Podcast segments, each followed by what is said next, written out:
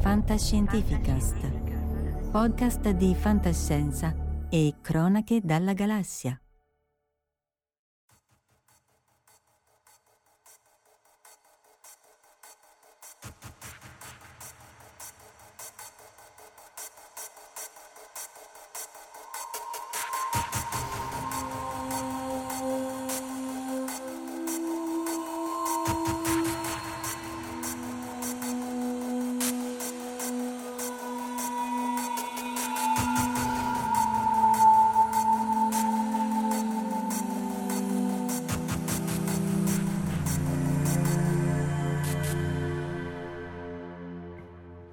Eccoci, live 14 luglio, presa della Bastiglia, Oscar muore, così si impara a combattere contro il, la, il re divino francese, gattini spaziali, anche noi ci arrendiamo ai gattini e eh, abbiamo ovviamente un ospite d'eccezione, prima salutiamo i, i nostri ascoltatori d'eccezione, Cuni, Gianluigi Gatti, un nome, un programma, grazie a Lenzi, Cuni di nuovo, Valentina, Giugiu Giarlo, Mauro M, Angelo Frascella, Lorenz Detto Lobo e di nuovo Cuni.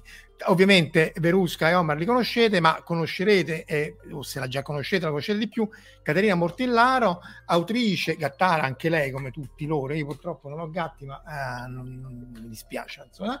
E lei ha scritto, adesso ce ne parlerà in dettaglio, eh, questo divertentissimo libro, Cicerone, Memoria di un gatto geneticamente potenziato, e essenzialmente una guida galattica per autostoppisti italiana, e, però pur vin- nel contesto di un vincolo italiano purtroppo, eh, ciao Davide, eh, è un libro assolutamente divertentissimo di cui poi ci stava dicendo anche nel fuori onda che c'è una continuazione, ma darei subito la parola a Caterina che però è eh, in, un, in, una scatola tipo gatto di Schrödinger che eh, impedisce la comunicazione di onde elettromagnetiche di qualunque fo- eh, forza eh, che possa interagire quindi ha una rete molto molto malsana in albergo e quindi per questo è no, no. solo con l'avatar.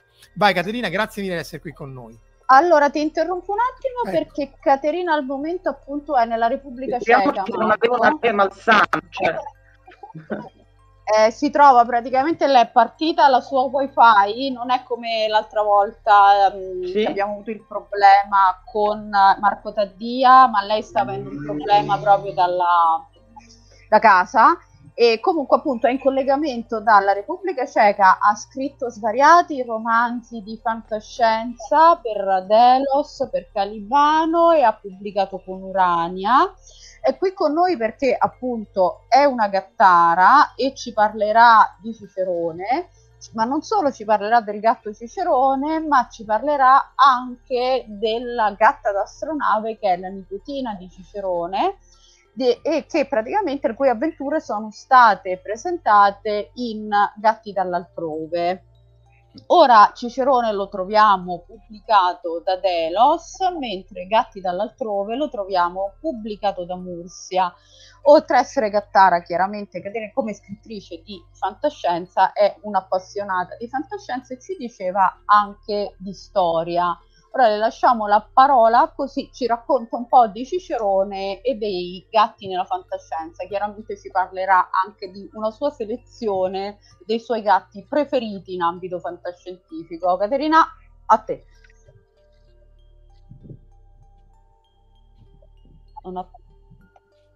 Ok, come dicevamo purtroppo... Ok, spero che ecco. si senta bene, rompetemi. Eh, si sente, perfetto. Sì, sì. Ok, benissimo. Allora,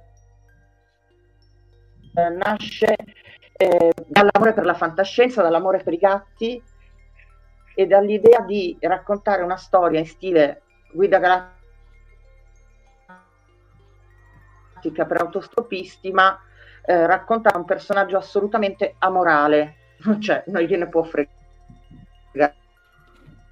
di meno e quindi racconta in modo disincantato tutte le eh, eh, idiosincrasie non solo degli esseri umani ma dei vari alieni che va incontrando nella, eh, nei suoi molti viaggi.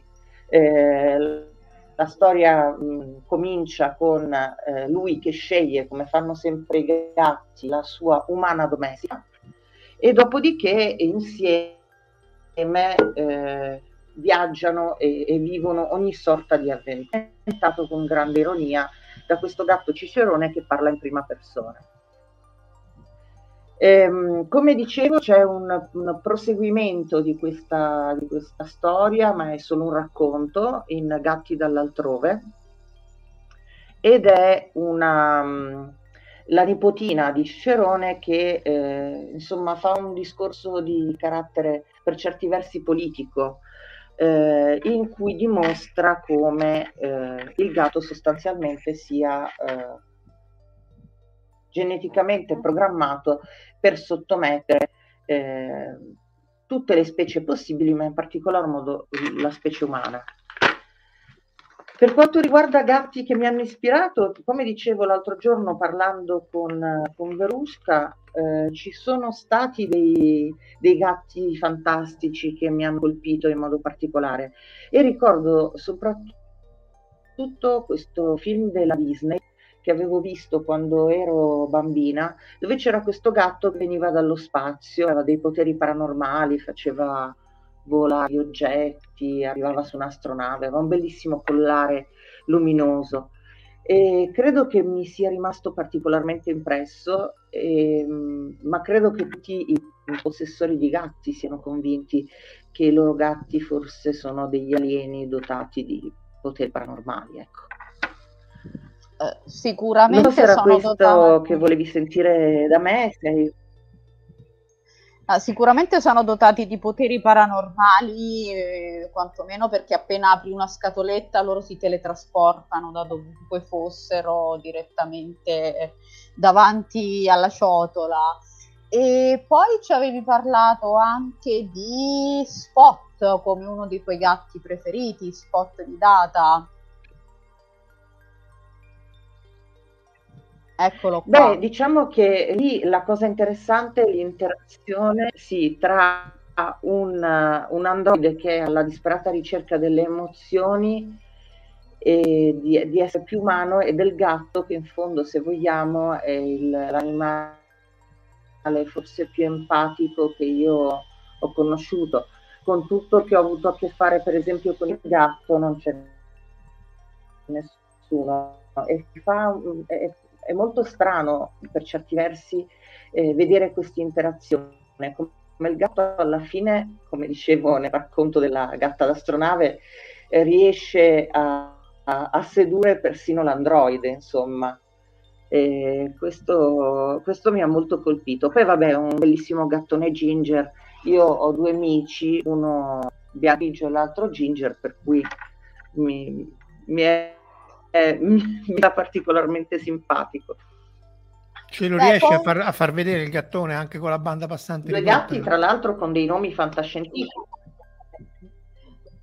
Esatto, perché i suoi gatti... Allora, gatti posso Caterina... cercare di prendere in braccio il gattone, se non sfugge, almeno uno dei due, che mi sta archiviando, ovviamente, perché non gli va. Aspetta. Cecchino, amore. Allora, come facciamo? A mettere eh, eh, eccolo. Oh, ecco. è bellissimo. Mm-hmm. non è convintissimo questo è il gatto Kirk. Capitano Kirk. Chiaro. Ma tra l'altro vabbè lo, lo faccio scendere perché sennò mi distrugge le braccia ok? Ovvio. E, ehm, mi vedete? Adesso, mm-hmm. adesso torno invisibile Eh no, dicevo che tra l'altro che ha questo nome trecchiano, perché io sono fondamentalmente sono una trecchiana, perché quando sono andata a prenderlo da questa veterinaria era un gatto che aveva insomma un trovatello, era stato male, eccetera. Lei mi ha messo in um, mi ha detto ma familiarizzate in questo punto dove c'è la vetrina, però mi raccomando tienila lontano dal, dal vetro perché potrebbe avere paura e nel giro di due minuti lui è saltato giù dalle, dalle mie gambe si è messo affacciato a guardare eh, la gente che passava. Io a questo punto ho detto tu sei un esploratore e ti chiamerò Kirk. Per Mentre l'altro che non è un maniaco, eh, l'ho chiamato Flash e non Flash Gordon. Quindi mi mancano come No, dicevo, se l'hai chiamato Kirk perché è un esploratore, non un gatto maniaco, perché Kirk aveva anche questa leggerissima. questa leggerissima... Esatto, Kirk sarà pieno di vicini, nel senso che il capitano Kirk no. è sempre stato un po'...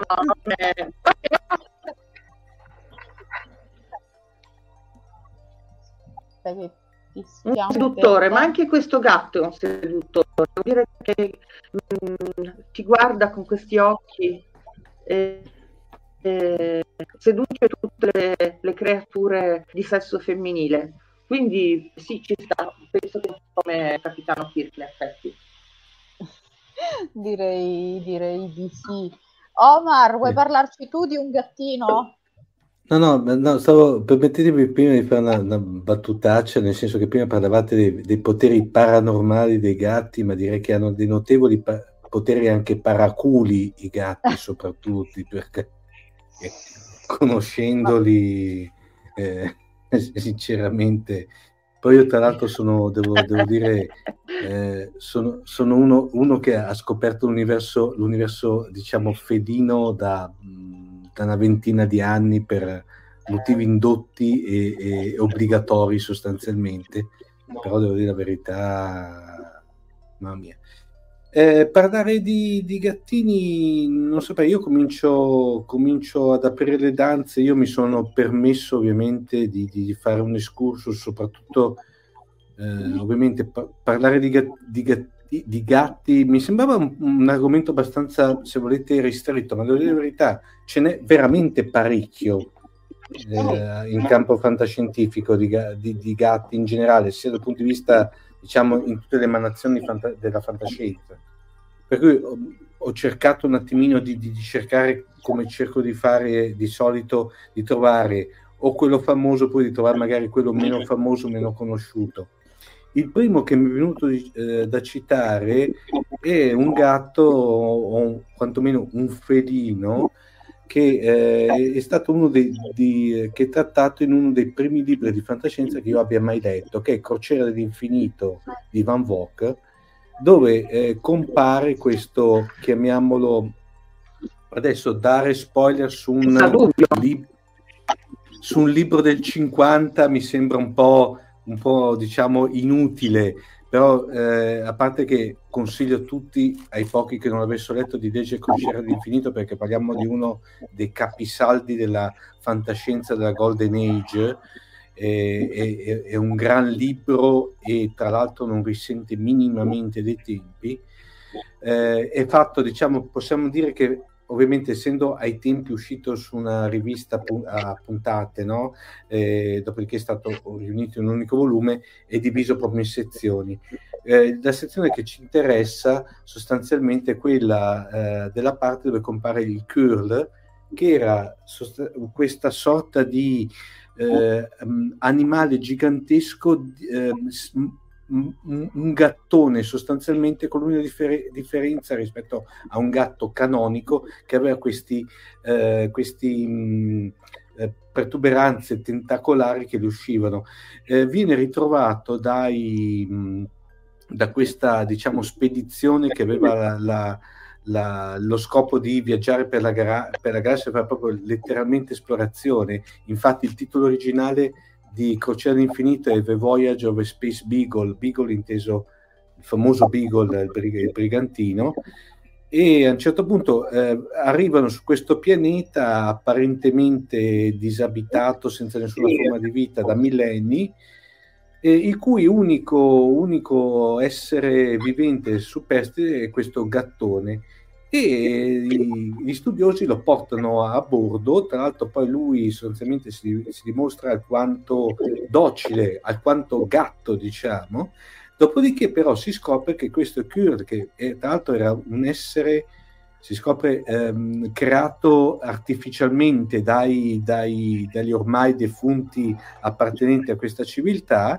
che aveva la caratteristica che si eh, nutriva del cosiddetto id, praticamente che poi sarebbe il potassio contenuto, succhiava il potassio dagli esseri viventi cibandosene. E eh, si scopre praticamente che il fatto suo di dimostrarsi eh, docile era tutta una tattica per fare in modo tale di nutrirsi il più possibile. Quando poi scopre che il Kur scopre che esisteva un intero pianeta, leggi la Terra, pieno di potenziale cibo, lì praticamente comincia a una sorta di opera di presa di possesso dell'astronave, dopodiché viene sconfitto. Qui mi fermo per non dare spoiler, comunque leggetevi il romanzo perché, come ripeto, nonostante un romanzo del 50, vale ancora veramente la pena. Eh, ha un po' di, di, tratti ovviamente un po' eh, ai nostri occhi, diciamo un po' ingenui, però... E tra l'altro... Sì, dimmi Caterina.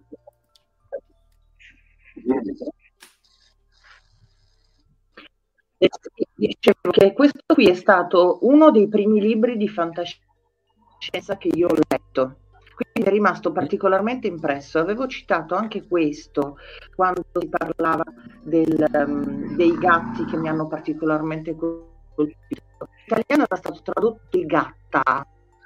E esisteva mm-hmm. tra l'altro una bellissima versione fatta da Giuseppe Festino. Io purtroppo non sono riuscita a una riproduzione a casa a Milano, ma essendo mm-hmm. Repubblica mm-hmm. Ceca non avevo come recuperarla eh, sapete, il tratteggiato bianco e nero tipico suo. Sì, beh, tipo, c'era tipico alla... Gattone. Gattone è un po' inquietante se vogliamo, sì. però, che però... Che fa vedere il lato oscuro del gatto, insomma.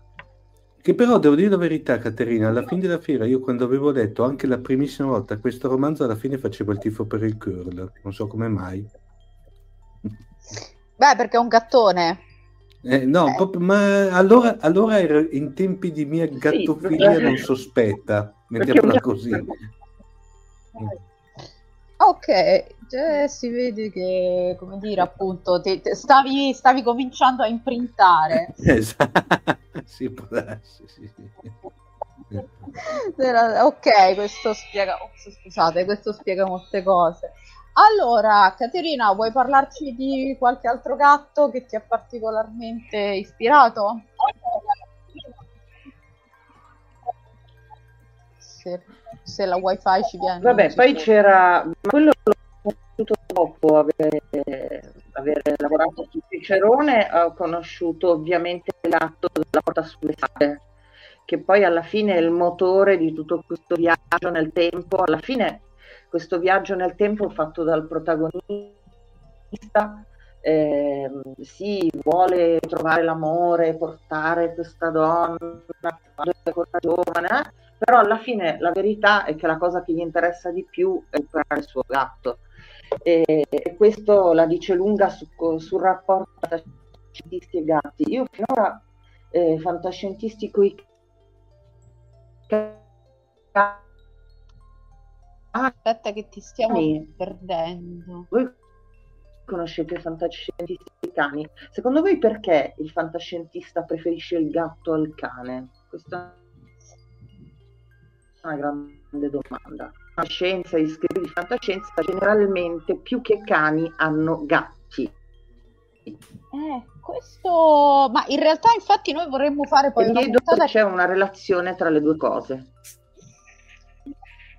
Io pensavo di fare anche una puntata a cagnolini nello spazio, in effetti non ce n'è e così tanto, cioè ci viene in mente il cane di Archer appunto, e, però effettivamente ci sono meno, sì. pro- probabilmente proprio perché il gatto ha più questa, diciamo, questa mito poi se vogliamo di creatura mm. indipendente per cui è comunque più facile fargli compiere delle, delle azioni da solo in una storia e diciamo fargli fare delle cose oppure vabbè io mi occupo più di diciamo se vogliamo di gotico di horror dove comunque chiaramente l'elemento gatto è più a suo agio rispetto al cane, cioè ok, puoi avere il mastino di Baskerville se vuoi il cane, diciamo il cane fantasma malefico,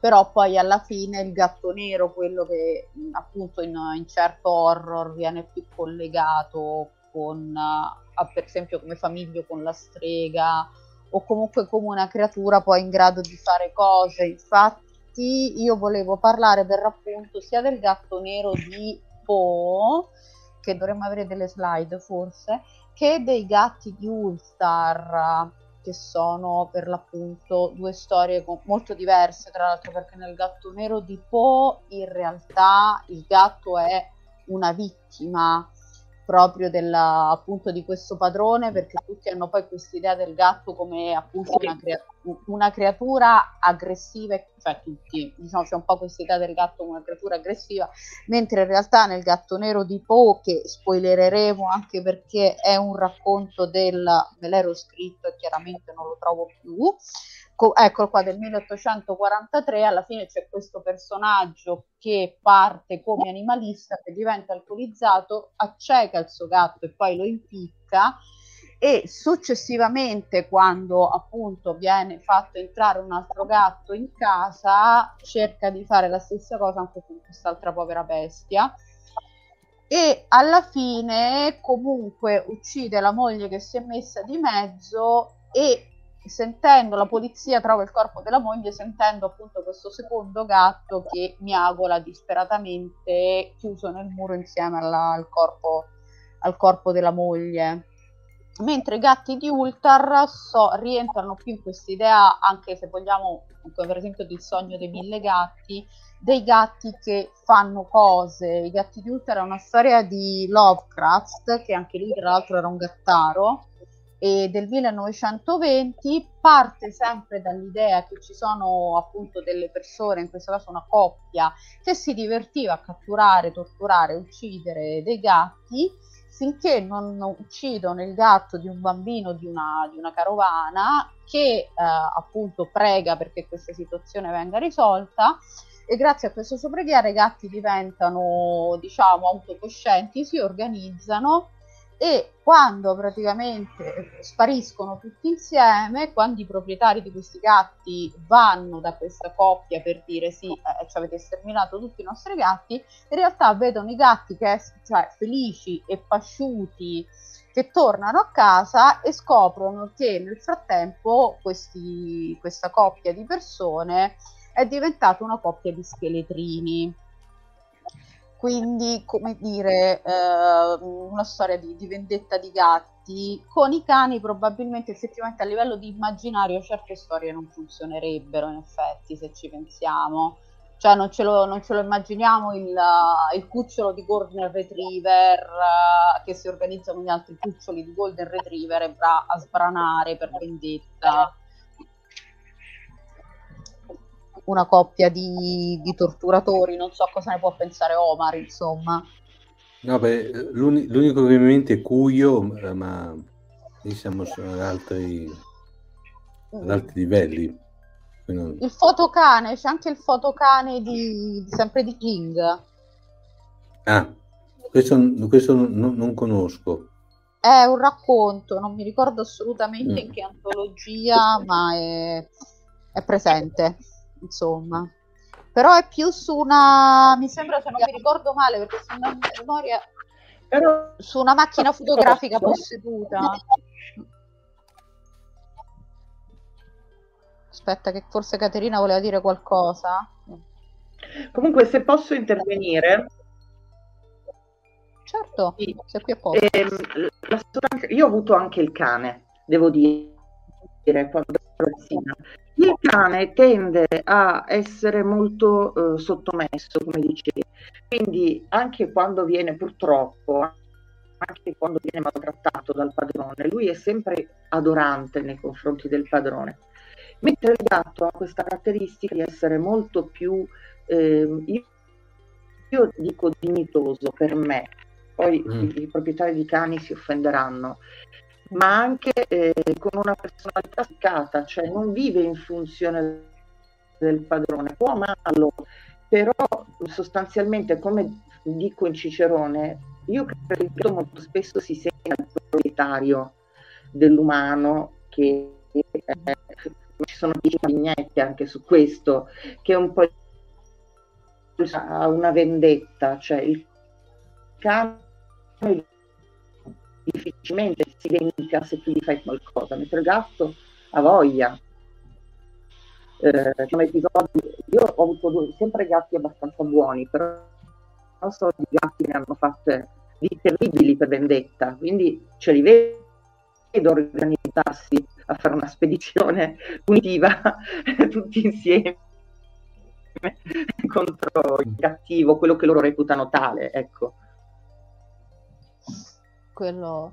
Infatti stavo leggendo nei commenti dove appunto sposano la tua tesi che il cane comunque tende a essere più sottomesso, se vogliamo, appunto rispetto alla, al felino. Ora, è vero che appunto cioè, anche il gatto ti perdona svariate cose, tipo quando sei distratto sì. e ci cammini sopra, però sì, tende a essere mediamente meno accettare meno certi soprusi.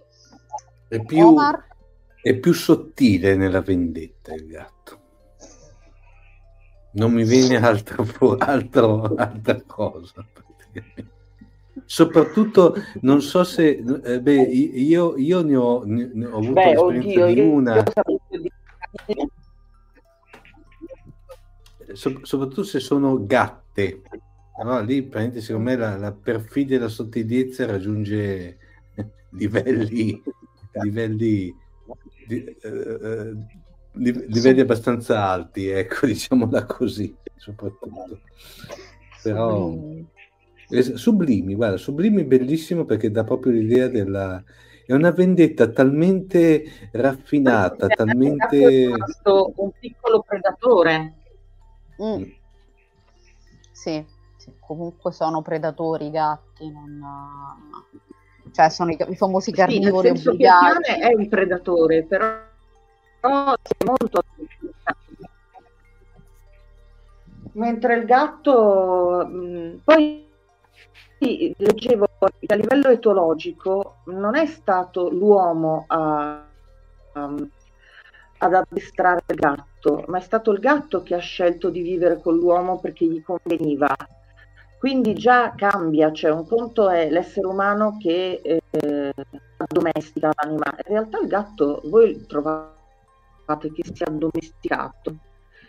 Io non lo trovo molto domestico il gatto, cioè alla fine è domestico nella misura in cui non è aggressivo, mm. sì. almeno non sempre, perché io adesso ho il graffio sul braccio, ehm, volontariamente di associarsi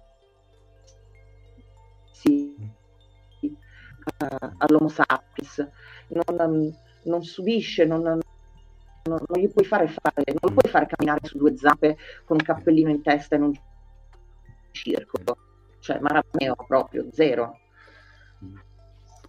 No, eh, c'è chi addestra, ho visto circensi che, circensi che addestrano i gatti, però effettivamente non è esattamente la cosa più, diciamo, semplice è, e è naturale. Più, è più portatore di un rapporto paritetico il gatto.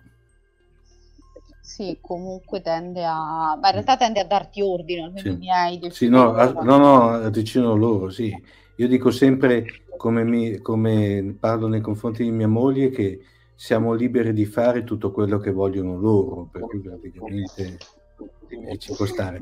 Eh, no, un, un, caro saluto a Davide Gigi, che combinazione si chiama non Davide ma Gigi come uno dei miei due gatti, per cui praticamente okay. combinazione.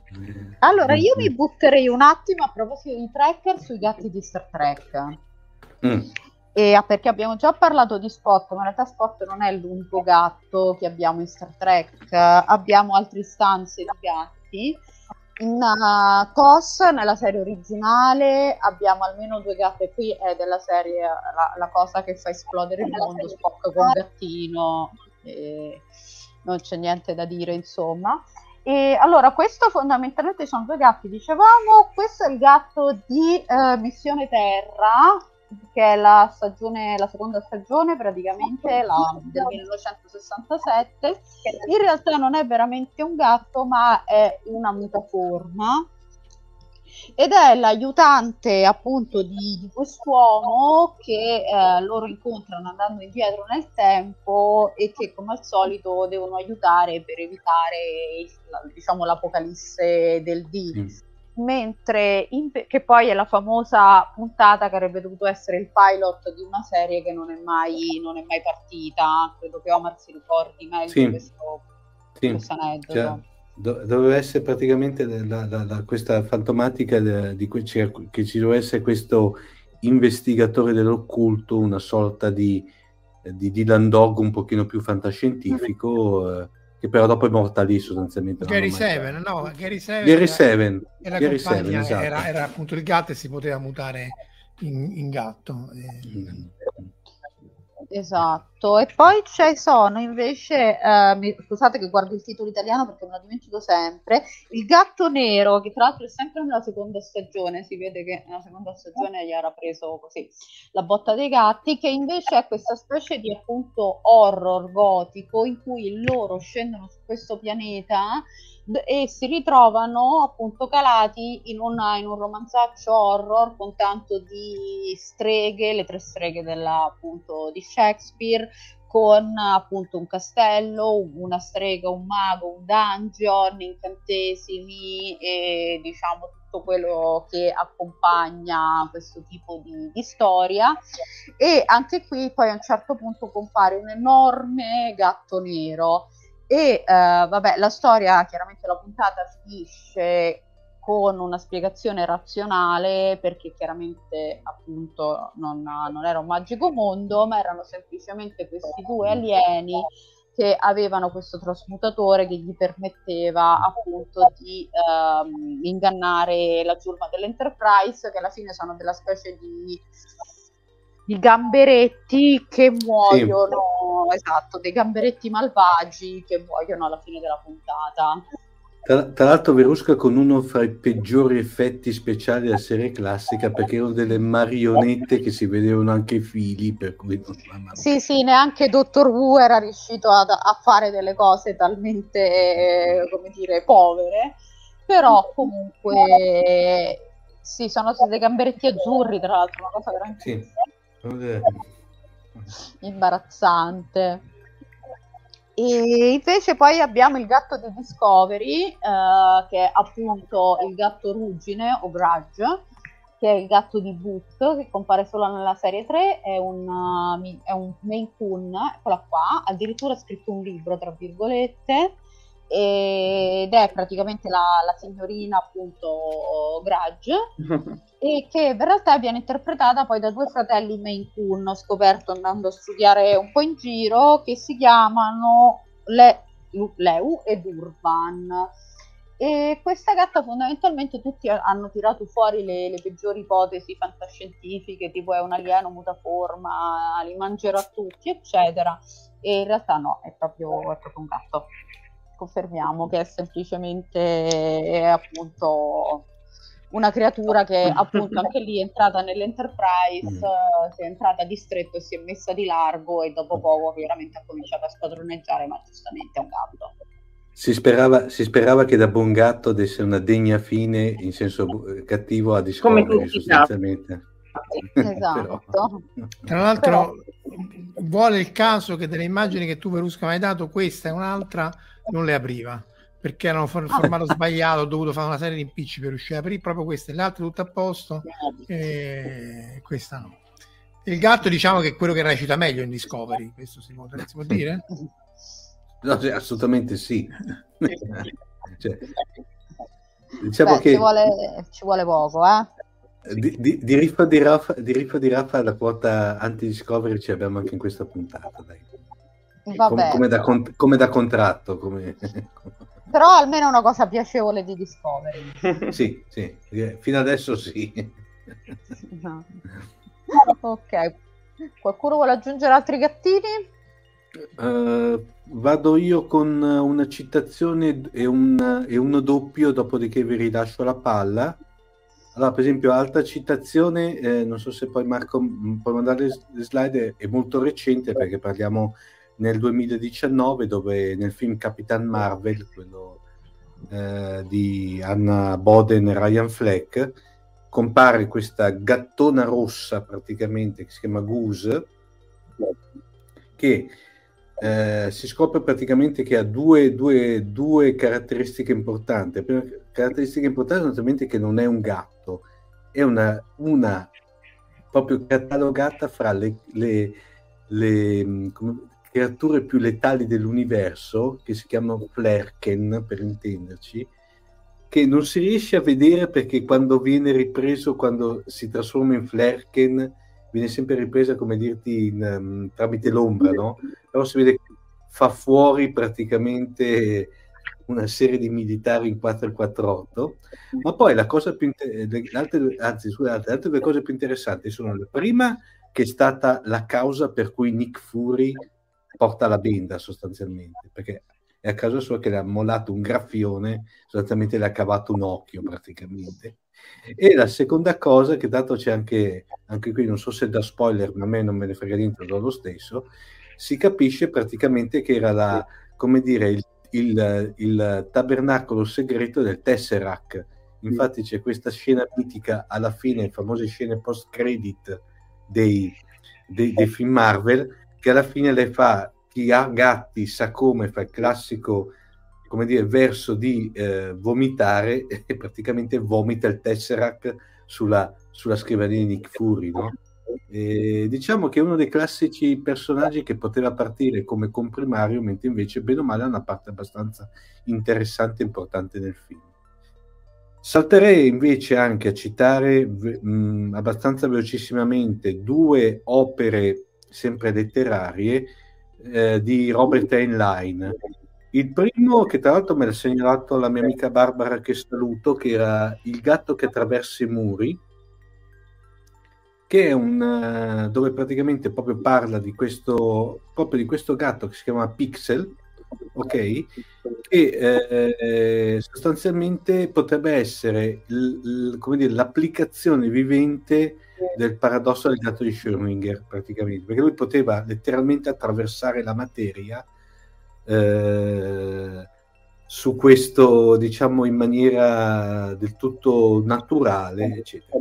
Questo romanzo, però, più che in sé è un romanzo veramente un romanzo breve che si legge in 448, la cosa interessante è che però che contiene si può dire che è una sorta di multiverso di Heinlein perché contiene eh, durante diciamo, lo svolgimento del romanzo vengono citati e eh, prendono parte anche in, formato, in, in forma molto breve tantissimi ehm, eh, personaggi già citati in altri romanzi Heinlein tipo La Luna Severa Maestra eh, La Via della Gloria Fanteria dello Spazio per cui è proprio interessante proprio leggerlo. È un romanzo breve, veramente ve la cavate con poco.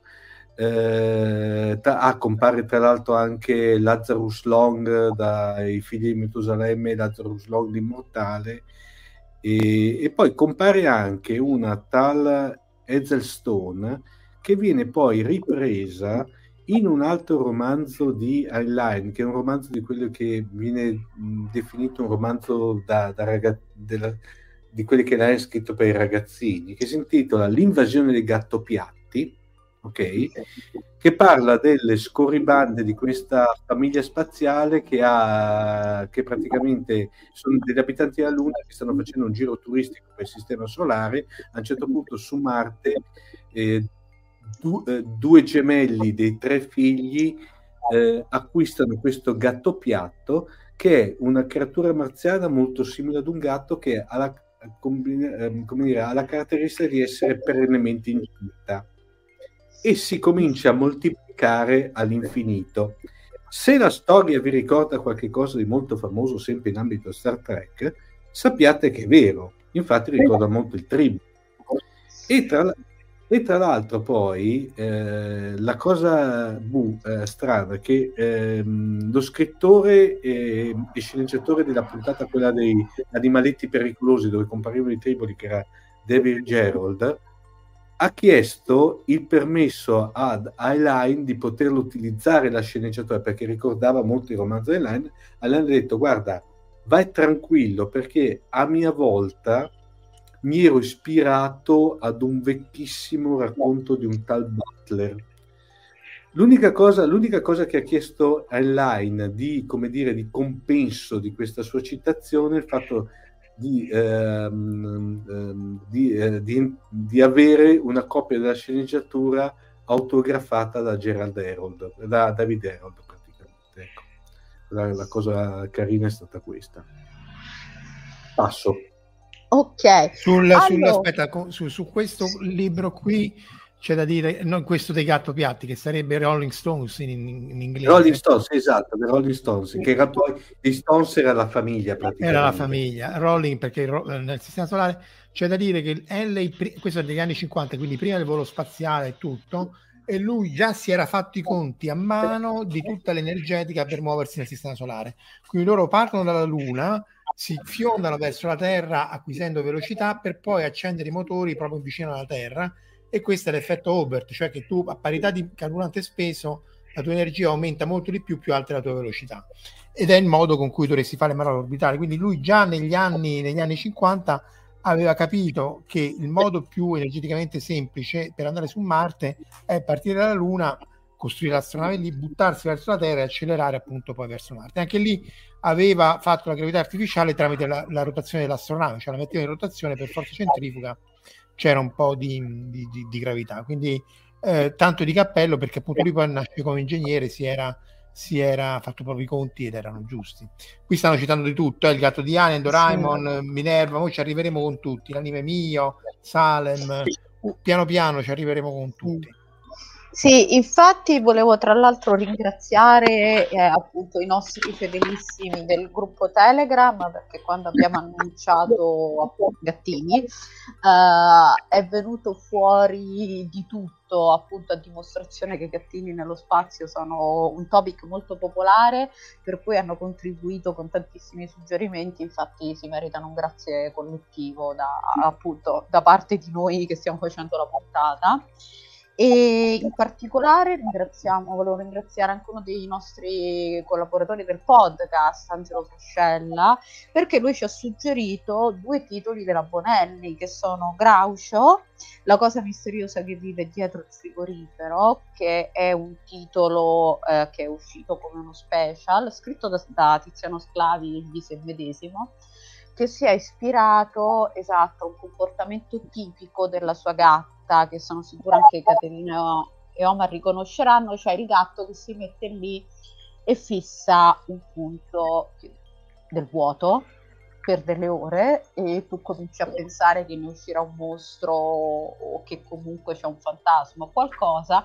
E infatti Groucho in assenza di Dylan Dog deve proprio occuparsi di questo caso, cioè di, questo, di questa creatura che vive nella, nello spazio tra il muro e il frigorifero e che riesce a vedere soltanto il gatto in questione. E un altro, un altro gatto nero molto più, un altro gatto che è nero che è molto più importante in Dylan Dog invece è proprio Cagliostro che appare per la prima volta nel numero 18 di Dylan Dog come il gatto della strega Kim anche qui chi insomma riconosciamo facilmente la citazione, anche perché Kim abita a New York, e appunto all'inizio appare come gatto della strega, dopodiché la strega perde i poteri e diventa proprio il gatto di Dylan Dog e quindi diventa un personaggio ricorrente. C'è Caterina che cita, sì, Orion, il gatto di Man in Black. Ci vuoi dire qualcosa, Caterina? Sì, sì, quello che aveva il ciondolo un'intera galassia, se non ricordo male. Gatto aggressivo, eh, specchietto per le allodole, diciamo, per, dis- per distogliere l'attenzione dal fatto che il suo ciondolo era... Mi è venuto in mente quando parlavi prima del, um, di uno dei gatti, non so se di uno dei gatti di Heinlein, e ho fatto subito un collegamento con, con, questo, con questo gatto ciondo. Vabbè. Eh, vabbè, anche questo infatti Altro... è gatto nella fantascienza, appunto. Direi perfettamente in topic. Omar? Ma di, direi che a questo punto, eh, visto che è stato già, già precitato nel, del, nella nostra chat, eh, direi che un altro, un altro, gatto famoso, anche perché tanto poi, eh, Dio, eh, vedendo bene, non, non, pensavo che avesse dopo un discreto background, è Jones, eh, detto anche Jonesy, che era il gatto praticamente di bordo della Nostromo.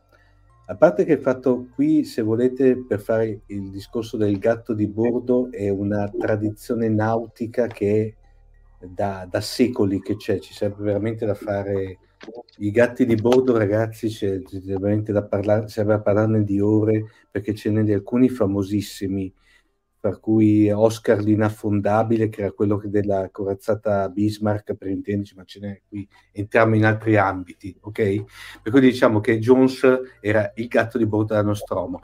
La cosa interessante di Jones è eh, che compare in ben tre capitoli della saga di Alien. Ovviamente il primissimo, eh, il film del, del 79, Alien, per intenderci, poi dopo compare nel romanzo canonico che era Alien, Alien, Alien Out of Shadow che, eh, di Tim Lebon, che praticamente è, stato, è uscito nel 2014 e cronologicamente si pone fra il, fra il primo Alien e Aliens scontro finale.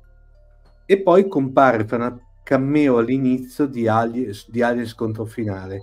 Ma la cosa carina che purtroppo non è mai arrivata in Italia che è stato anche il protagonista di una bellissima graphic novel che si intitola John C. Nine Lives of Nostromo di Rory, eh, Rory Lucy del 2018 che narra tutte le vicende del primo Alien però viste dagli occhi del, del gatto sostanzialmente che è una cosa carinissima la cosa poi carinissima che non ha parlato c'è un fumetto solo di immagini praticamente dove c'è e, tra l'altro lo, lo trovate perché um, si trova tranquillamente su Amazon volendo, ovviamente non è mai uscito inedito in Italia, comunque prendetelo perché vale la pena. Tanto avevo, avevo messo, eccolo qua, avevo messo alcune immagini, ha un taglio, un disegno che apparentemente sembra per, per, per, per bambini, ma in effetti non è così. Ecco. Ah, poi eh, Marco, se vuoi mandare poi quel meme che gira, che è la vera fine di Alien, quella è co- come è stata praticamente, come era stata concepita la vera fi- fine di Alien, quello eh, lo devo, lo devo recuperare, non sono sì. riuscito a inserirlo, adesso lo cerco. Ecco, quella era simpatica come cosa. Come... Allora, io parlerei a questo punto un attimo di Kurne Kosama, Mia, che è eh, il gatto di Trigan. Trigan appunto è questo space western che ha avuto un primo, appunto, un primo successo um, nella seconda metà degli anni 90, parte come manga da cui poi viene tratto un anime e recentemente è stato fatto appunto il reboot perché uh, sembra che non riusciamo a uscire da questo loop dei reboot e Kurone Kosama anche in questo caso è una di quelle figure che, eh, su cui la gente appunto si è interrogata sul profondo significato della presenza di Kurone Kosama, che è questa gatta che in ogni puntata del, dell'anime e eh, anche nel, nel, manga gira così. Durante le avventure dei nostri eroi passa sullo sfondo davanti Kurone Kosama. C'è anche una scena che dovrebbe essere commoventissima e che effettivamente è molto felina dove Vash il nostro eroe è depresso sono successe tutta una serie di cose terribili in una situazione un po' alla uomo che Liberty Balance se vogliamo e eh, porge la mano a questo gattino che lo sta fissando e tutti si aspetterebbero che il gattino si fa accarezzare, chiaramente il gattino si gira, gli squarta una mano eh, e se ne va, come appunto eh, nell'ordine naturale delle, delle cose. Kuroneko Sama vuol dire gatto nero, signor onorifico gatto nero. Esatto, Sama è, il sano onorifico, Kuroi è nero e Neko è gatto. Eh. Esatto, infatti per esattezza è molto onorevole Gatta Nera perché poi in realtà Kurone Kosama e abbiamo scoperto che è femmina e a ogni convention appunto veniva chiesto a Naito qual è il profondo significato della presenza di questo gatto nero che gira ininterrottamente per tutta la serie e la risposta di Naito è per l'appunto Kurone Kosama è una gatta nera che gira per tutta la serie e mi sembra come dire perfetta come risposta e in effetti in linea con il personaggio del gatto. Possiamo Omar, tu hai un altro gatto? Sì. No, faccio un gatto Abbiamo... io prima che è Tolkien. Aspetta, Omar. Eh, che tu lo voglia o no. Poi qui continua a citare. No, no, vai, vai.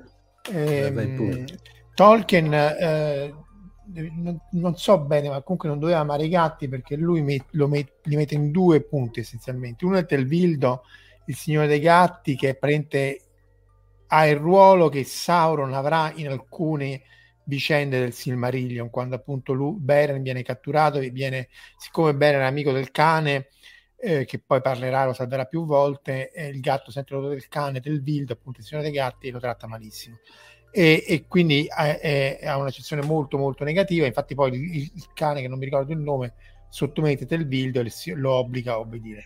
E l'altro sono una delle pochissime cose che Tolkien non aveva eh, tratteggiato in dettaglio, che sono i gatti della regina Berutiel, lui dice poche cose non ho trattato, uno sono i, gli istari, i, i, maghi blu, di cui si sa pochissimo, e poi gli altri sono i gatti della regina Beruti, che è una delle regine del periodo dark eh, malvagio di Numenor, e questa appunto aveva questi gatti che, la, eh, che, che, che spiavano per lei e che appunto erano considerati eh, malvagi perché facevano tutto il volere della, della regina Beruti. Questo per quello che riguarda uh, Tolkien, adesso ripasso la palla a Omar. Abbiamo perso Caterina, temo che la sua rete mm. fosse veramente mm. devastata oggi purtroppo, peccato, mm. tor- dovrà tornare un'altra volta per, con una rete un po' mm. migliore. Per questo che ci siamo riappalesati, perché prima per ridurre la pressione sulla sua banda passante avevamo tolto il nostro, il nostro video. Vai Omar. Allora, io, io, mi butterò adesso parlando di, come dire, di, farò un piccolo off topic, però par- parlerei di uno, che, di uno, di quelli che è un, uh, è un vero... Eh, scusate un attimo, mh, cioè, Caterina mi conferma che ha dei problemi proprio di, di, di connettività. Eh, adesso la, provava, la, provava col cellulare, prova. Adesso sentiamo okay. comunque. Comunque, in eh... caso la salutiamo comunque, la ringraziamo per essere comunque per aver partecipato nonostante le difficoltà tecniche mm-hmm. e speriamo e... che insomma riesca a riappalesarsi presto. Eh, l'off topic è di un, di un, più che di un gatto diciamo uh, di finzione, di un gatto vero che è il famosissimo Orange. Orange era letteralmente, tanto allora diciamo che lui è famoso non per un film di fantascienza, ma per un altro film che è un, un'icona della cinematografia che è Colazione da Tiffany. Vi ricordate il famoso gatto? Era Orange. Tra l'altro Orange, eh, fra parentesi, ha vinto eh, ben due Bazzi, che sarebbe parentesi, la, la, la Bazzi Award, che sarebbe per eh, Picture Animal Top Star of the Year, sarebbe l'equivalente d- dell'Oscar per i, gli attori animali per intenderci, per ben due anni di seguito, no? Ed era una vera e propria diva.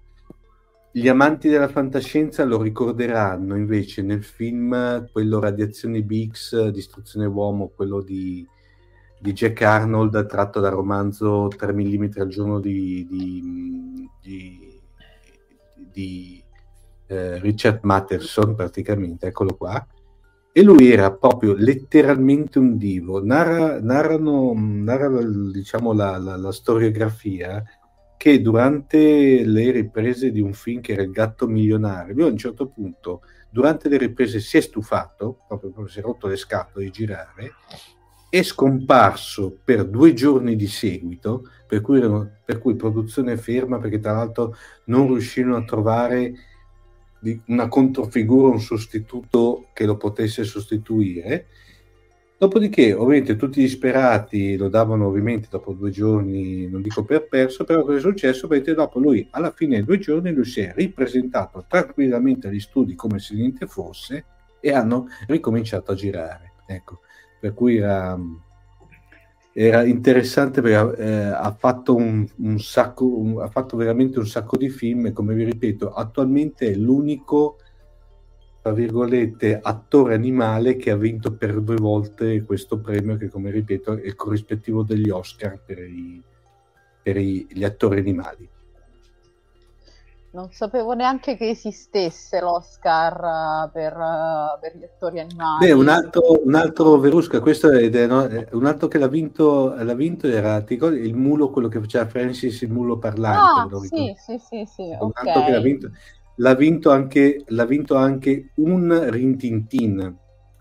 Ok, uno dei, dei tanti. Parliamo di Ok, tanto siamo riusciti, Caterina è riuscita a tornare a vincere. Sì, sono riuscita a tornare e, e, siccome mi è partita anche la batteria del, del computer perché non ci facciamo mancare niente, sto connettendomi da cellulare e misteriosamente adesso funziona tutto. Molto Quindi bene. avessi fatto da cellulare fin dall'inizio avremmo evitato di vedermi statica con aria strana.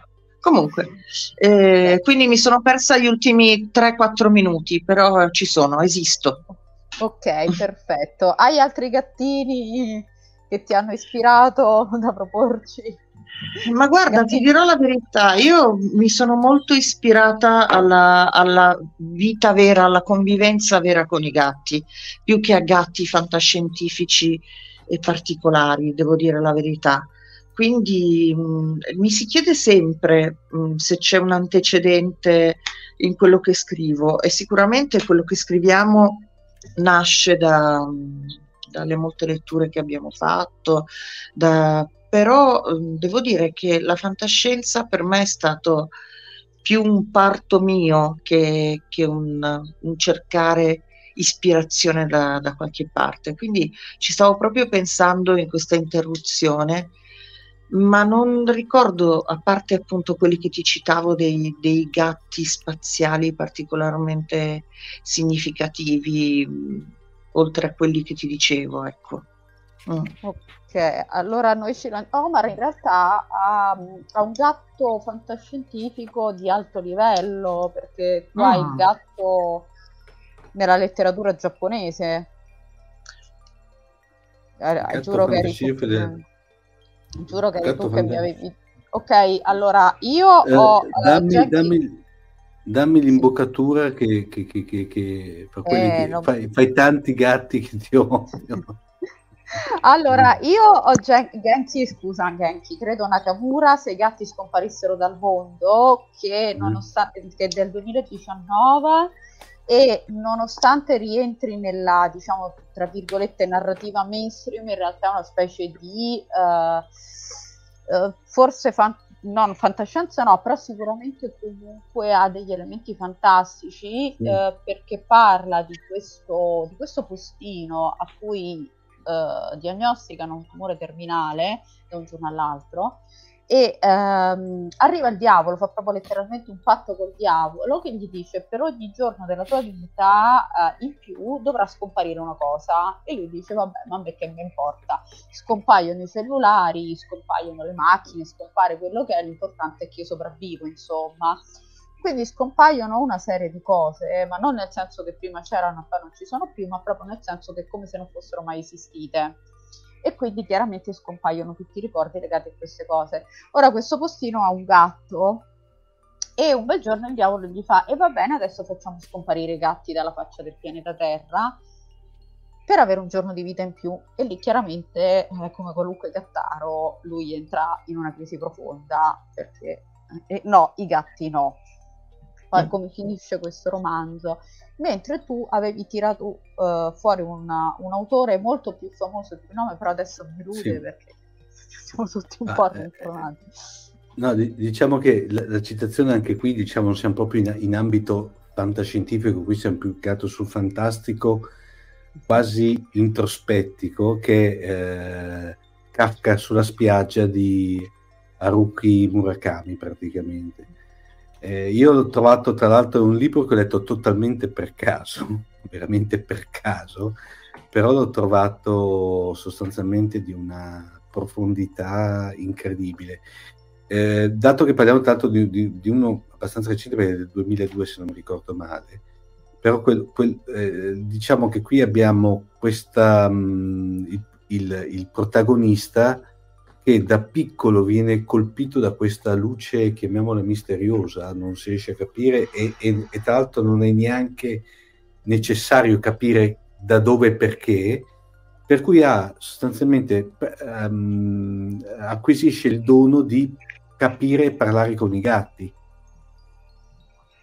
e da lì praticamente lui si trasforma e da lì è il bello del romanzo secondo me in una sorta di chiamiamola a- agenzia di ritrovamento di gattini scomparsi ecco mettiamola così perché lui con questa sua caratteristica saliente riusciva a capire perché ga- un gatto era magari scappato da una famiglia il perché no? E io l'ho trovato, dato che poi ovviamente questo è il pretesto poi per raccontare di diverse situazioni, diversi eh, aspetti, l'ho trovato di una anche poesia se volete, molto bello. E non è prettamente fantascientifica, cosa di fantastico, però l'ho voluto citare più che altro perché è stato un romanzo che ho amato letteralmente. Ok, stavo leggendo, scusate, uno dei commenti di Bodhisattva che ha risolto il problema della, della, sparizione dei gattini in se tutti i gatti scomparissero dal mondo in maniera geniale a modo suo. Poteva chiedere al diavolo di far scomparire le malattie e lo avrebbe raggirato. In effetti, eh, il nostro protagonista non è abbastanza intelligente, diciamo così. Beh, allora evitiamo d- direttamente la morte, però poi rischiamo di fare la, la, fine di quel personaggio mitologico che aveva ottenuto ehm, l'immortalità ma non l'eterna giovinezza ah, e quindi invecchiava eh, all'infinito. Esatto. Questo il peggio del peggio, penso. Sì, sì, col diavolo ci devi sempre stare molto attento perché non sai. Ma lì in quel caso mitologico era stato un, un errore, cioè gli avevano dato eh, la, l'ambrosia ma non il nettare, insomma una delle due, quindi alla fine era no. stato un, un, errore di, bar, di somministrazione di farmaci no. fantascientifici. Eh. No, Caterina, Caterina vedi, Marco ride perché sa che io ho ereditato il ritratto di Dorian Gay, Gray, ma non funziona, per cui non... Ah. Quello solo Jean-Luc Picard, meglio Patrick Stewart. A proposito, auguri, eh, perché oggi compie gli anni. Eh. È vero due milioni di anni a occhio. Ah, è nato il giorno della presa della Bastiglia. Mm, sì. Ah, proprio quello, nel, nel senso nel sì, sì, sì. È rimasto uguale, appunto. Sì, sì, no, è rimasto... Allora, proprio, è un off topic, ma infatti, quando io sono andata a vederlo a teatro insieme a Ian McKellen, che hanno fatto Aspettando Godot... Cioè, sei andata al teatro a vedere con Ian McKellen? Sono andata a teatro, mi sono, fatta, sono andata sino a Londra a, per vedere Patrick Stewart e Ian McKellen che facevano Aspettando Godot, perché sono quelle cose che uno dice, vabbè, prendete no. i miei risparmi, come shut up and take my money, ma io devo andare a vedere questi due che fanno Godot. No. C'era anche Simon Callow, tra l'altro. Se, te, te sei una, te sei una gruppi del pensionato, dai la verità. sono una gruppi del pensionato, in realtà di Ian McKellen sono una gruppi. e è veramente immortale perché quando poi abbiamo, abbiamo aspettati fuori per, appunto per fare le, le fangirl con questa mia amica, con Anna, che Marco conosce bene, eh, Ian McKellen è uscito un po' provato dopo due ore di spettacolo, nel senso che comunque ha la sua età e quindi è uscito a salutare i fan perché è una persona veramente squisita. E eh, però lo vedevi che insomma era affaticato. È uscito Patrick Stewart che sembrava aveva 20 anni con le scarpe da ginnastica, tutto ye ye, proprio come i ragazzini che saltellava in giro e tutti ok è ufficialmente. Ma forse è un sintetico davvero, cioè esatto. ci viene da esatto. pensare. Secondo me sì, perché guarda, no, non me lo spiego altrimenti. Rimbalzava da una parte all'altra tipo pallina da ping pong. E tu fai, eh, va bene, ok, qualunque cosa prende il Signore la prendo anch'io, per favore. Sempre tra le puntate della realtà citano un uomo ottiene l'immortalità dal diavolo, ma poi finisce in carcere sì, con l'ergastolo. Okay. Eh, ai confini della realtà è sempre, è sempre stato geniale. Col twist, il twist finale. Citano anche il gatto di Gian Vito Corleone.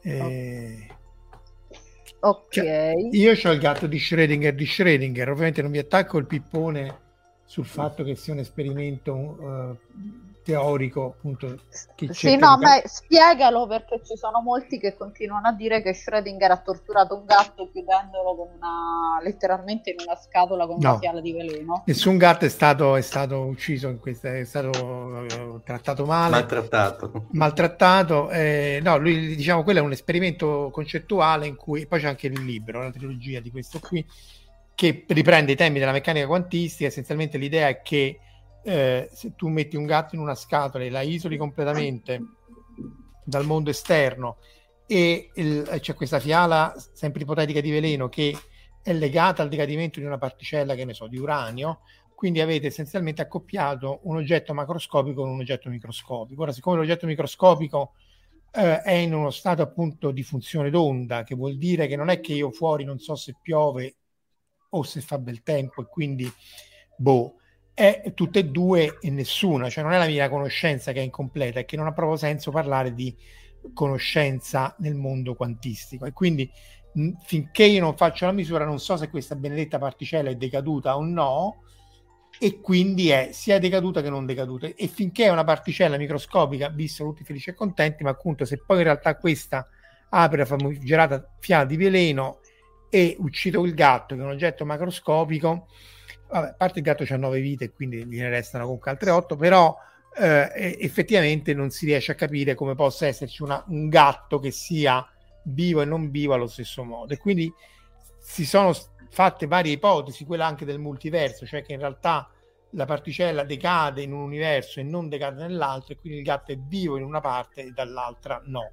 Eh, però insomma non avrebbe molto senso se ogni sta venendo in mente un raccontino di Asimov Mm. che era il gatto temporale. Sì, l'avevano citato, infatti. Questo è... Ah, ecco, allora si vede che l'avete citato nel momento no, no, no, in cui citato, io non sentivo.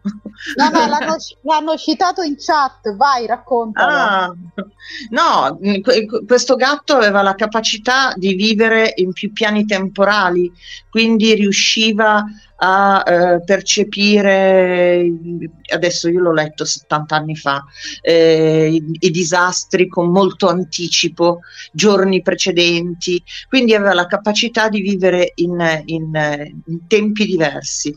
E c'era questo, questo gruppo di, di, umani che finivano su questo pianeta che cercavano di appropriarsi del, del gatto temporale per ovvie ragioni ma non ci riuscivano perché il decadimento del, eh, del gatto post mortem era talmente veloce che eh, non era possibile. Quando finalmente riuscivano a beccarne uno, cercavano di congelarlo, eh, la, il procedimento di congelamento era così veloce che il gatto rimaneva caldo, insomma, non so, alla fine rimanevano fregati. E c'era mhm. questa cosa della, della sussistenza del gatto in più tempi, che mh, mm, probabilmente presumo che Asimov abbia preso dalla capacità c- che certe volte i gatti sembrano avere di prevedere eh, certe cose. Probabilmente hanno una, una sensibilità tale da riuscire a percepire delle minuscole vibrazioni prima dei terremoti, però certo ves- visto dall'esterno non so che di meraviglioso, no? di, di, fantastico, eh, come se loro riuscissero ad accedere ad un piano di esistenza che non è il nostro. E qui si apre poi tutta la, tutta la, faccenda dei gatti che vedono gli alieni, dei gatti che vedono i fantasmi, dei gatti che fissano un punto, tu dici ma che cosa avrà visto in quel punto il gatto? E queste sono, eh, sono tutte delle, de, dei dei topoid tipici. Topoid rispetto al gatto fa un po' ridere. Comunque, vabbè, delle cose tipiche dei gatti.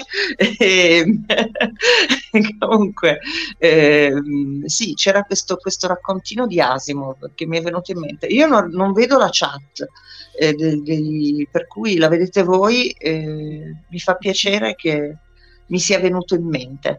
Citano, citano anche, vabbè, dice Angelo, ma il gatto riguarda sempre il gatto di Schrödinger, eh, non è un osservatore quindi non fa collassare la funzione d'onda.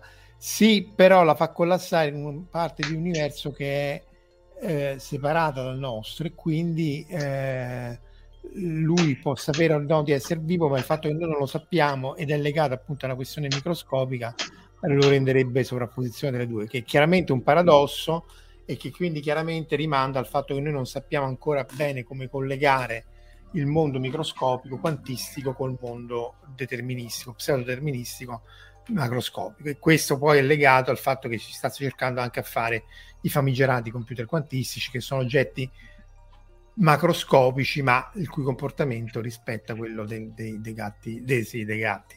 Sì, dei, dei, gatti microscopici. Che altri gatti avete? qui la lista di Verusca è lunga poi ce n'è qualcun altro. Tu Caterina qualche, che altri gatti eh, hai o eh, anche... mi sto spremendo le meningi su questi altri gatti. Allora mentre voi vi spremete io parlo un attimo delle Majocco partendo proprio da Doraemon perché comunque alla fine le Majocco sono queste appunto ragazzine magiche giapponesi che hanno spesso questi animali che le accompagnano, comunque queste creature che le accompagnano.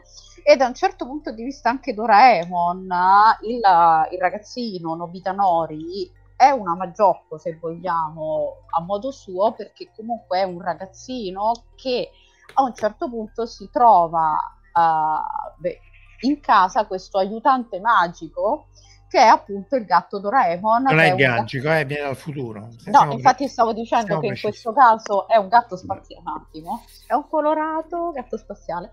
È appunto questo gatto che viene dal futuro, che è stato inviato da uno dei suoi discendenti, è un gatto robot e che appunto aiuta questo ragazzino, che è il classico ragazzino sfigato, imbranato, vittima di bullismo, perché il suo discendente pensa gli manda un gatto robot che lo aiuta, così praticamente la sua vita sarà migliore e sarà migliore anche la vita di noi discendenti.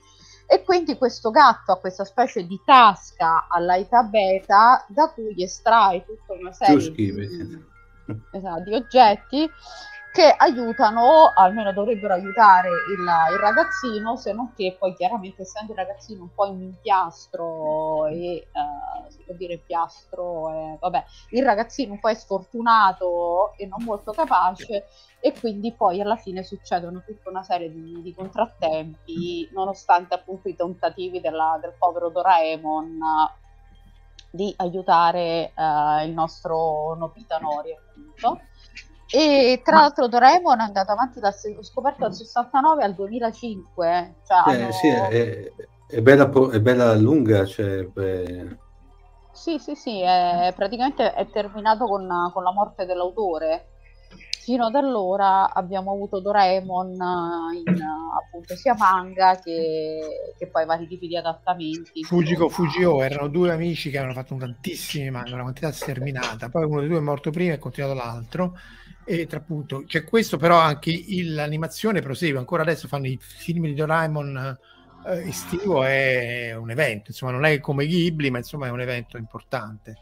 E anche lì cambiando il doppiatore sono cambiate alcune cose, ma rimane comunque una delle colonne portanti dell'animazione giapponese. Però a proposito di animazione giapponese, ora io ormai ho i neuroni che non lo so, oh, dove sono andati a finire, sono tornati a livello brodo primordiale. Ma ehm, io ho visto di recente Studio Ghibli eh, questa storia giapponese di, questi, di questa città di gatti, di questi gatti che camminano su due zampe. E che adesso voi che siete più bravi di me vi ricorderete il titolo sicuramente qualcuno se lo ricorderà. Ma, ma, è un film, no, questo non c'è niente, ma è un film vecchio, perché il film vecchio era uh, questo gatto su due zampe, che era una statua di gatto, era il Mimio Sumaseba, che sarebbe sospiri del mio cuore, che era in realtà la storia di due ragazzini tredicenni, lui, lui o lei che suona il violino, lei, no, lui che suona il violino e lei canta. Poi viene ripreso no. in Neko non Gaeshi, che è, eh, forse è questo, aspetta, che è la ricompensa del gatto. In cui Eccolo, la, la ricompensa del gatto, esattamente. Riprende però la storia di queste due statue eh, ed è più fantasy. Eh, vediamo un po' uh-huh. se riesco a trovare l'immagine. Intanto giustamente Cassie ci ricorda la compagnia di spedizioni giapponese Gatto Nero che probabilmente Marco Casolino conosce mentre sì, sì, Kuroneko, Kuroneko, Kuroneko Yamato il gatto nero Yamato, e, e, che appunto è un tipo il come si chiama? Il Corriere Bartolini, queste cose qua. E, e, hanno fatto un video tra l'altro con, con la Yamato la corazzata spaziale che è un video pazzesco. Quindi se lo cercate non è quello del loco che c'è la gatta con il gattino in, sì. eh, in sì, sì, con, con sì, sì. sì, avevano non mi ricordo se avevano una sede a Parigi o qualcosa del genere per cui io l'ho infatti mi ricordo questa, questa cosa eccolo qua. Questo è Neko Nongaishi e questo è il gatto che stava appunto nella statua di... Vabbè, questo è l'altro po'. questo è l'idogramma di gatto, peraltro. Uh-huh. Questo qua è l'idogramma di gatto. Eh, la ricompensa in realtà è il fatto che il gatto ti dà una cosa in cambio, cioè ti ritorna una cosa in cambio di una cosa che hai fatto tu. Eh, eh, questo è uno dei film minori. In realtà, Mimio Suma Sepa, l'antefatto di questo in diretto era stato diretto da un regista che doveva essere un po' quello che avrebbe dovuto continuare, non mi ricordo il nome, Hosoya credo, ma insomma morì molto giovane, poveraccio, e quindi poi si è molto fermata questa cosa di trasmissione del testimone, tanto più che Miyazaki è uscito proprio oggi col suo nuovo film di cui non si sa niente. Ah, uh-huh. mistero. Sì, esatto, sì, avevo letto questa cosa della, così, del film improvviso di, di Miyazaki dal nulla. No, no, che e... lo stanno facendo si sapeva, però non hanno fatto pubblicità per niente. Eh sì, sì, in quel senso, tipo una... così, improvvisamente. Tornando un attimo alle Majocco, io volevo parlare appunto di Posi e Ne, facciamo una rapida panoramica perché sennò non riusciamo vivi e siamo qui cinque giorni e forse magari anche Caterina una vita. e ci sono Posi e Nega degli incantevoli crimi, che appunto sono questi gattini che le vengono lasciati sempre come appunto aiutanti magici dall'alieno Pino Pino eh, perché appunto la, la, piccola Yu ha aiutato Pino Pino in un momento di crisi e quindi lui le dona questi, questi due aiutanti, per, presta perché per un anno questi due aiutanti insieme a... Sì, me li ricordo. Eh, esatto. Uno con il, con, il, con il coso rosa e l'altro con, il, con la sfera azzurra, perché erano esatto. i due miciotti aiutanti, sì sì. Esatto. Vabbè, scusate. E poi, eh no, e poi, ci sta appunto che è stato anche nominato in, appunto, in chat durante i commenti, c'è appunto il gatto di Kiki, sempre tornando appunto a, al nostro Miyazaki, Kikeri Delivery Service, che anche lei ha questo, ha questo gatto nero, come, e lei è una strega, quindi proprio diciamo rientra perfettamente nello stereotipo, quindi la, tra virgolette, nel senso che la streghetta con il gattino nero che le fa da aiutante ed è uh, la storia, sembra un po' una di questi romanzi, se vogliamo, che vanno di moda adesso, tipo La casa di cioccolato nel mare celeste con 12 gattini e che è l'unicorno della prozia Sofronisba, perché in pratica parla di questa ragazza che si trasferisce in una città nuova che non ha mai conosciuto, lì eh, deve arrangiarsi per trovare un lavoro, eh, inizia a lavorare presso una pasticceria, incontra un ragazzo appassionato di volo che si innamora del fatto che appunto lei sappia volare con questa, con questa scopa e vabbè seguono appunto varie avventure e segue la love story. E anche da questo punto di vista poi c'è, il gatto bus di Totoro sempre parlando ah che è fantastico. Non mi ricordo mai com'è in giapponese il nome Neko, del Neko, Neko Bus. Neko, ah, proprio Neko Bus. Sì, sì, andiamo proprio sul, sul, sul bus. Che eh... nonostante abbia quest'aria un po', un po' inquietante, devo dire, il Neko Bus, eh, anche Totoro... Somiglia molto allo stregatto di Alice. Esatto, sì. infatti sì. Allora, mm. Totoro sembra perennemente sotto allucinogeni pesanti, devo dire. Tra l'altro, Studio Ghibli, voi sapete meglio di me che non hanno mai fatto continuazione dei film. Cioè, quando un film è quello, poi finisce lì, non c'è come la Pixar. Ci sono due micro eccezioni. Una è la calata degli uomini giganti che è stata messa, eh, era mostrata una, appunto una mostra sugli effetti speciali ed era ah, essenzialmente ah, l'antefatto di Nausicaa, no? Ti ricordi Omar? Sì, sì, e... fatto con la tecnica, con la tecnica Tokusatsu. Tutto in tecnica Tokusatsu, no? Ti era ancora mancano quelli, lo facciamo quelli. E poi c'è un corto che è la continuazione di, di, di, di Necobasso, cioè May e la vecchia, il piccolo Necobasso, in cui praticamente si vede uno stuolo enorme di piccoli Necobasso, il grande Necobasso e poi una grande nonna Necobasso, eh, però questo qui è, è, non, non, si vede, non lo danno in giro, si può vedere solo se andate a Studio Ghibli e vedete, e, vedete eh, e siete fortunati a vederlo tra quelli a rotazione, cioè non è mm. che è, che è sistematico però forse qualcosa su YouTube si, si trova. Qui ci danno anche, per restare in tema, Sailor Moon. Sì, era la mia prossima a proposito di Magiocco con gattini.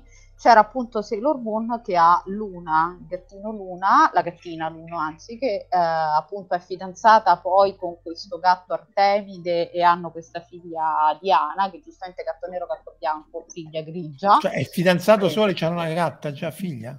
E per, beh, vabbè, sì, sono gatti, sono un po' promiscui. Eh, Ma... Scusa, scusa, te hai mai visto il papà e la mamma di qui qua qua? No, sono morti giovani. Ah. Sono poveri. Eh, sono morti giovani, eh? quella ah. è una storia tristissima. Sì, esatto, in realtà visto. Sono Crudele. Comunque in realtà poi viene fuori che Luna, Artemide e Diana non sono veramente gatti, ma, ben, ma sono creature aliene mutaforma, per cui hanno sia una forma felina sia appunto una forma umana. E comunque anche in questo caso c'è tutto, viene poi oh, miau, fuori Oh, eh, miau è questo che vuole demolire casa, ma mm, Vabbè, scusate, ogni tanto mi vedete girare perché scopro che sta combinando qualche guaio eh, vabbè, per restare ma... in tema. E comunque anche in questo caso scopriamo che poi in realtà l'una è stata mandata appunto anche in questo caso indietro nel tempo per appunto aiutare Sailor Moon a fare, a fare cose. Diciamo che rientrano appunto un po' tutti in questa idea dell'aiutante magico di, di Prop eh, il, fa- il, famig- il, familiar poi. Il fa- eh, esatto, però allo- l'aiutante magico non è necessariamente il famiglio della strega, cioè il famiglio della strega è appunto può essere un gatto, così come può essere un altro animale, in realtà sarebbe un demone incarnato l'aiutante magico delle favole in realtà aiuta non, non, necessariamente la strega perché di solito aiuta il protagonista, per cui può essere una qualunque figura che aiuta il protagonista a svolgere le sue, diciamo, le sue funzioni e arrivare poi in fondo alla, alla storia. Se vi capita per le Allora, mani... altro gatto nipponico eh, fa molto fantascientifico, però ho bisogno sempre della vostra memoria per la citazione. E, ehm, ricordo di essere stata profondamente colpita da un, da un anime dove c'era questa storia di questa mm, gattina che in realtà era un incrocio genetico con essere umano uh-huh. e veniva eh, allevata da una famiglia di umani, ma poi diventava mezza umana e mezza gatta. Mm. A ah, nessuno torna in mente il titolo di questa cosa? Allora, vediamo se in chat riescono a uh, tirare fuori il titolo da lì. Facciamolo tipo quiz. Vediamo chi ecco. riesce a eh, indovinare. Non, non, non, si accorgevano che non era una gatta quando questa immagine mi resterà impressa sempre, quando la cucciola comincia a ballare su due zampe. Ed era rosa, tra l'altro, una gattina tutta rosa. rosa. Okay, sì, essere... però era una storia tristissima perché poi lei diventava questo ibrido eh, umano-gatto che non insomma veniva esclusa da chiunque, viveva in solitudine non so dove. Eh. Una cosa vista tantissimi anni fa, però molto fantascientifica perché parlava appunto del, dell'incrocio. Altro incrocio gatta eh, umana era eh, in quella serie tv eh, che è durata soltanto un anno, una stagione con Jessica Alba, che faceva la parte di questa donna alla quale mm, da, in fase proprio fetale erano stati impiantati dei geni felini. e quindi aveva dei, delle caratteristiche particolari. Come? Quella che lei era una, praticamente una sorta di combattente, un prototipo di combattente. Sì, sì che c'era una prima generazione di questi ibridi che avevano mm. proprio delle fattezze ferine e invece mm. lei era di una seconda generazione che era completamente umana esternamente, mm. ma aveva delle caratteristiche animali. Mm. Anche lì ricordarsi il titolo, c'è sempre il neurone che gira a vuoto. Forse da Dark Angel, aspetta, prova a mettere eh, anche io sto, però non, sì, non può essere. Jessica Alba, non mi sembra fosse Jessica Alba, perché anche io ho pensato a Dark Angel, però non sono sicura. No, è vero, era Dark Angel. Eccola Dark qua. Angel. Del... Esatto. Mm-hmm. Sì. Che è durata sì. una stagione sola. È quella di Cameron, sì. Esatto. Uh-huh. Qui, qui citano i furri, che tra l'altro sarebbe tutto un altro capitolo dei, dei pazzi che si vestono da animali. No, no, no, lì, no, no, lì ragazzi. No, ah, c'è paura, Omar. No, per amor del cielo. No. Ma vabbè, finché non fanno male a nessuno, come si dice, io Sì, sì, finché sono innocui va bene. Ci davano esatto. anche che, che sempre a, a Però nessuno anime. ha trovato il titolo dell'anime che dicevo eh, io. No, stanno cercando, io ho cercato, non, non, lo trovo. Eh, adesso eh, vediamo. Mm stanno dicendo non è, una cosa... Bagi, visto esatto. che c'è Tierra e ah, eccolo qua, forse è questo, Tokyo Mio Mio Animiche Vincenti, vediamo un po'. Oppure c'è Bagi di Tezuka. Però Siete un pozzo di scienza. È Vi ammiro profondamente. No, questo sì, non no, credo. Questo non credo. un'intelligenza collettiva più che altro. Sì, perché ne facciamo, ne facciamo, uno funzionante tutti insieme. No, esatto. questi erano gatti salvati da questo laboratorio. Questo non mi sembra. salvati. Baggi di Tezuka, però li No, non, non, mi sembra proprio, era molto più... Dark. Eh, Ah, mm. questa è Lulu l'angelo dei fiori, che è un'altra mm. ragazzina magica con appunto gli aiutanti che sono un cane e un gatto e lei andava a cercare questo fiore dei sette colori, rientra sempre appunto questo gruppo di Magiocco, appunto, di Magiocco con uh, appunto la, l'animaletto di turno, lei invece di avere il gatto aveva sia il gatto che il cane, era tipo pari opportunità. Inclusiva. Esatto, era inclusiva praticamente, Vai, mancava il topo per essere proprio completamente... Eh e poi volevo parlare, mentre appunto cercano di risalire a quello appunto a, a questo mister- l'oggetto misterioso di, di Caterina, volevo invece parlare un attimo del Dottor Who, perché anche il Dottor Who con i gatti ha avuto a che dire in praticamente almeno un paio di occasioni, perché c'è allora un episodio che è il primo della, dell'era Tennant dove appunto ci sono queste suore gatto. Scusa, se ti, aspetta, se ti fermo, ti, prima delle suore gatto, sì, probabilmente è questo Baggi perché sembrerebbe. L'ho trovato, evviva, l'abbiamo trovato. Cioè, no, l'hanno scritto loro, eh, io non, non, non, non, mi prendo certo in me. Eh, eccolo qua, vedi un po' se ti torna, Caterina. Può essere lui? Se riuscissi a vederlo nel cellulare con la mia. Aspetta, io, voi ora mi vedete storta e io forse no, no, lui riesco a vederlo più grande. Mm. Potrebbe essere, potrebbe essere. Uh, sì, potrebbe essere lui. Lei ci somiglia in effetti. È ricombinato col DNA. E... Sì, sì, sì, sì, sì, sì. E vai, trovato. Ok, vedi l'intelligenza Borg. Uh come dire, dà sempre grandi risultati. Ritorniamo alle suore gatto, aspetta. Ritorniamo un attimo alle suore gatto della... No, c'è suore gatto? Le suore sì, gatto eh, del Hai sentito bene Caterina, suore gatto. No, perché cioè esatto. voglio dire... Vabbè, ok. Ebbe, oh, ebbene, oh. ebbene sì, sono le suore gatto del Dottor Who che appunto appaiono nella, nella prima puntata dell'era Terra. Ma sono tanto inquietanti queste suore. Sì, perché lui arriva e queste suore di base hanno questo ospedale dove cercano di curare tutte le malattie possibili e immaginabili. Quindi in teoria sono delle suore buone. E poi viene fuori che in realtà per trovare la cura di tutte le malattie possibili e immaginabili, loro creano praticamente dei cloni e uh, gli iniettano tutte le peggiori malattie in modo praticamente da avere della, del materiale su cui sperimentare. Mm. Il, quindi insomma, poi vabbè, il dottore le scopre, seguono così. Non vedi le suore. Eh, esatto. E le persone gatto però appaiono anche in Gridlock, che è l'altra, l'altra puntata, sempre con appunto una, un gatto antropomorfo, sposato con una, un essere umano invece.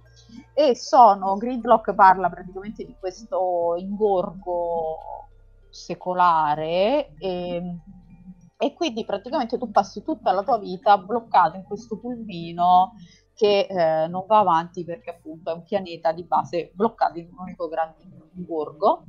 E eh, durante appunto il, il, tragitto su questo pulmino dove finiscono il dottore e Marta per tutta una serie di, di motivi, tra l'altro lei, la, la moglie della, del gatto antropomorfo, partorisce, quindi c'è, c'è, questa sequenza che ai tempi ha rotto internet con, perché lei chiaramente partorisce dei gattini ovviamente e quindi c'è questa appunto questa serie di, di, immagini di David Tennant con gattini che ai tempi hanno appunto fatto esplodere Beh, accendi tutti gli special. C'è esatto. Stefano che dice questa cosa interessantissima. Nel suo legato del Doctor Who proviene da un proverbio inglese non fidarti mai di un gatto, di una suora o di un infermiere. E quelle appunto erano gatte, suore infermiere. infermiere. Anche qui accende tutti gli special. E infatti effettivamente poi risulta che non avrebbero dovuto fidarsi delle, delle gatte suora infermiera, c'ha ragione il proverbio. Citano anche i gatti del film di Cats che sia, credo sia una delle cose più brutte mai fatte nella storia. Esatto. Meglio di Discovery, ma insomma anche lì è un chip shot. Eh, eh vabbè, ride, eh. capito, cioè qualunque cosa è meglio di Discovery, adesso no, siamo sempre lì, eh, come dire.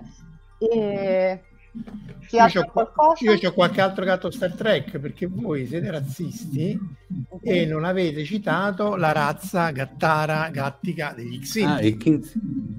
Ah, eh. che ta- sì, che tanto... sì, ma io addirittura ho part- perché io sono una giocatrice di ruolo, cioè lo ero, e ho giocato uh, un role playing con uh, di Star Trek in cui facevo una di queste eh, creature felinoidi. Ebbene sì, ma esistono anche in versione non cartone animato.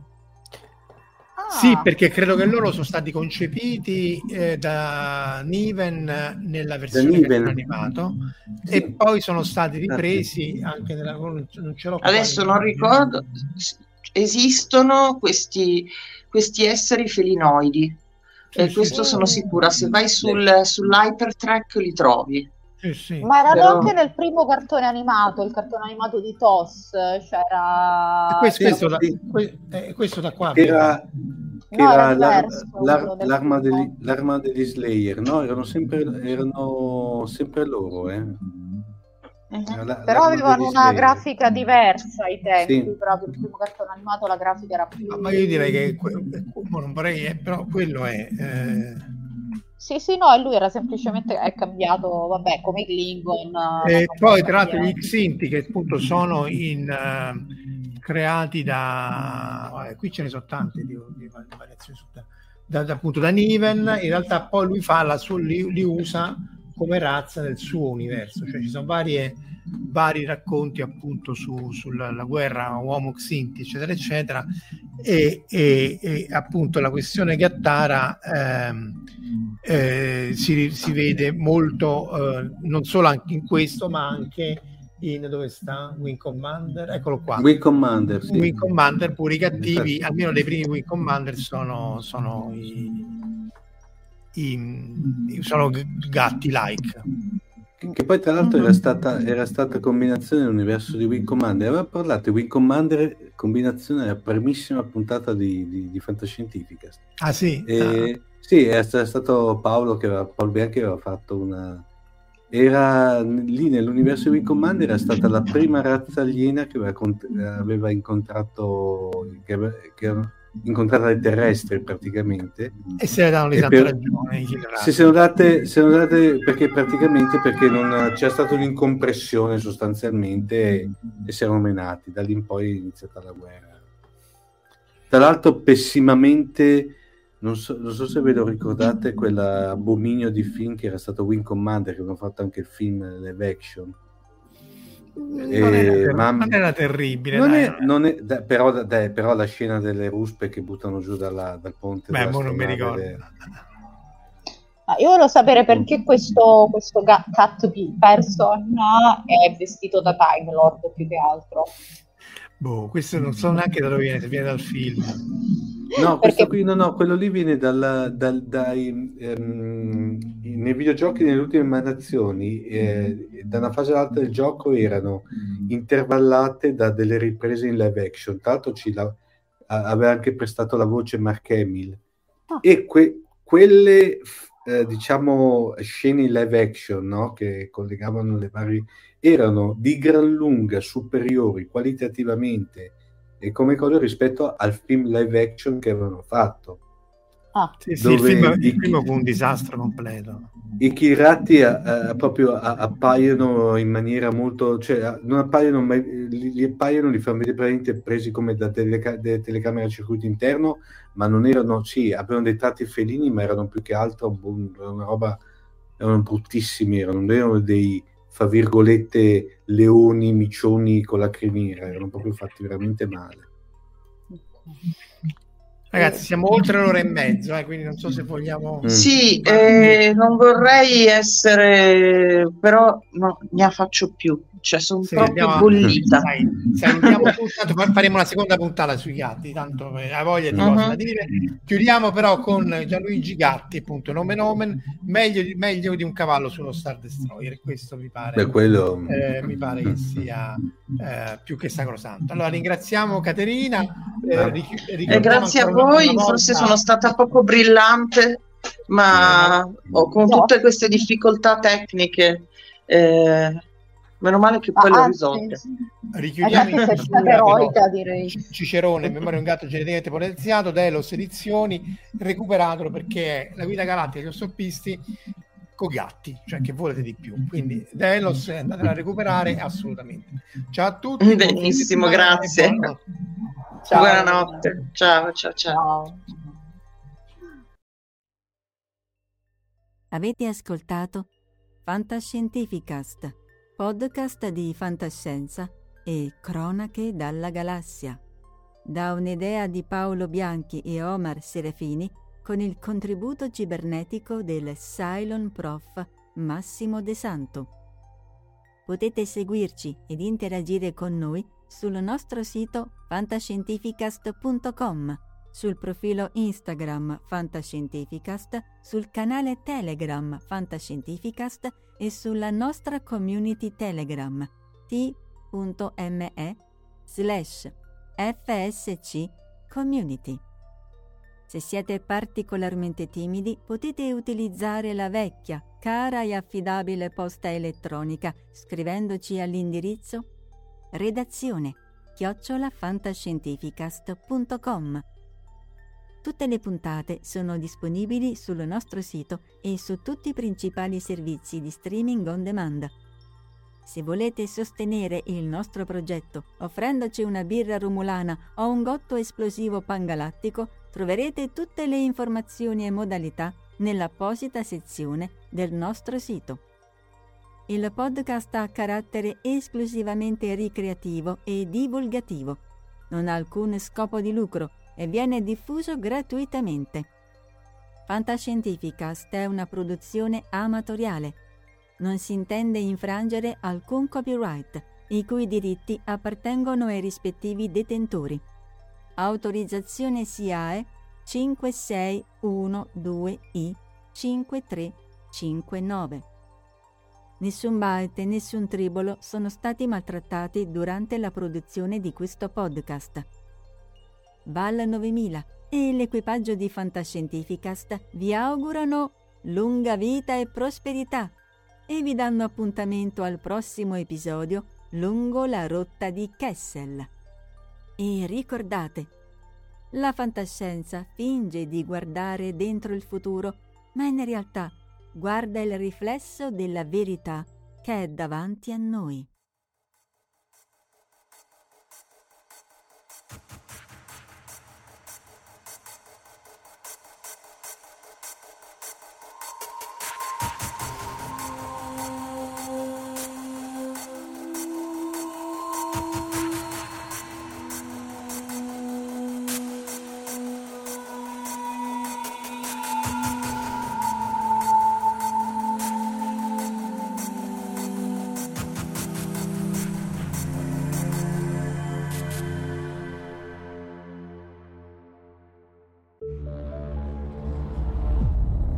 Fantascientificast, podcast di fantascienza e cronache dalla galassia.